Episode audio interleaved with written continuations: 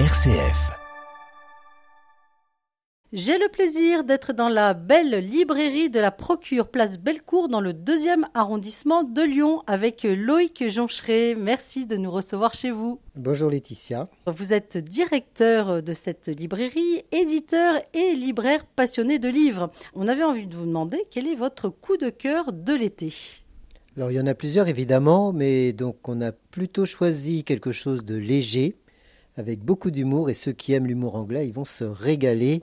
Et se régaler dans tous les sens du terme. Se régaler avec Les recettes des dames de Fenley, paru chez Albin Michel. De quoi est-il question, Loïc ?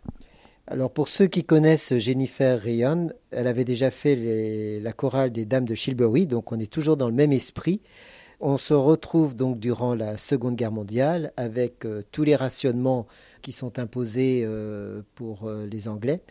Et donc, on est dans le cadre d'une émission radio, puisque donc la BBC cherche une animatrice féminine pour les recettes qui sont animées par un homme, et donc ils cherchent une animatrice. Et ils vont organiser donc un concours auquel vont s'inscrire 4-5 dames. Et donc, autour de ce concours, le roman va se construire. Quelle est la dame qui domine ce roman ? Est-ce qu'il y en a une ou il y en a plusieurs ? Ah, c'est pas la dame, c'est vraiment plusieurs dames avec leur personnalité, leurs caractères différents.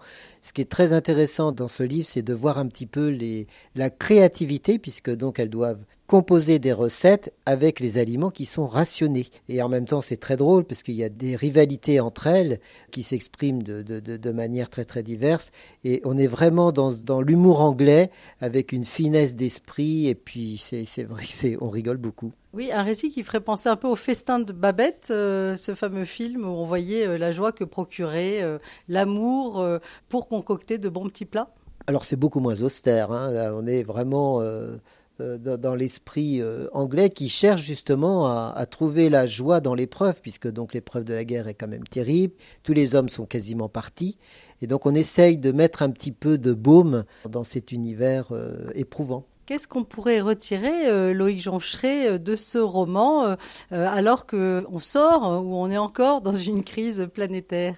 C'est de trouver des solutions, d'être créatif, pour rester dans la joie, dans l'espérance, dans la bonne humeur, malgré parfois des contextes difficiles. Je pense que c'est une question de créativité, avec le peu qu'on a, puisque vous pouvez même vous essayer aux recettes, vous allez bien rire, mais avec le peu qu'on a, eh bien, on peut faire des choses sympathiques.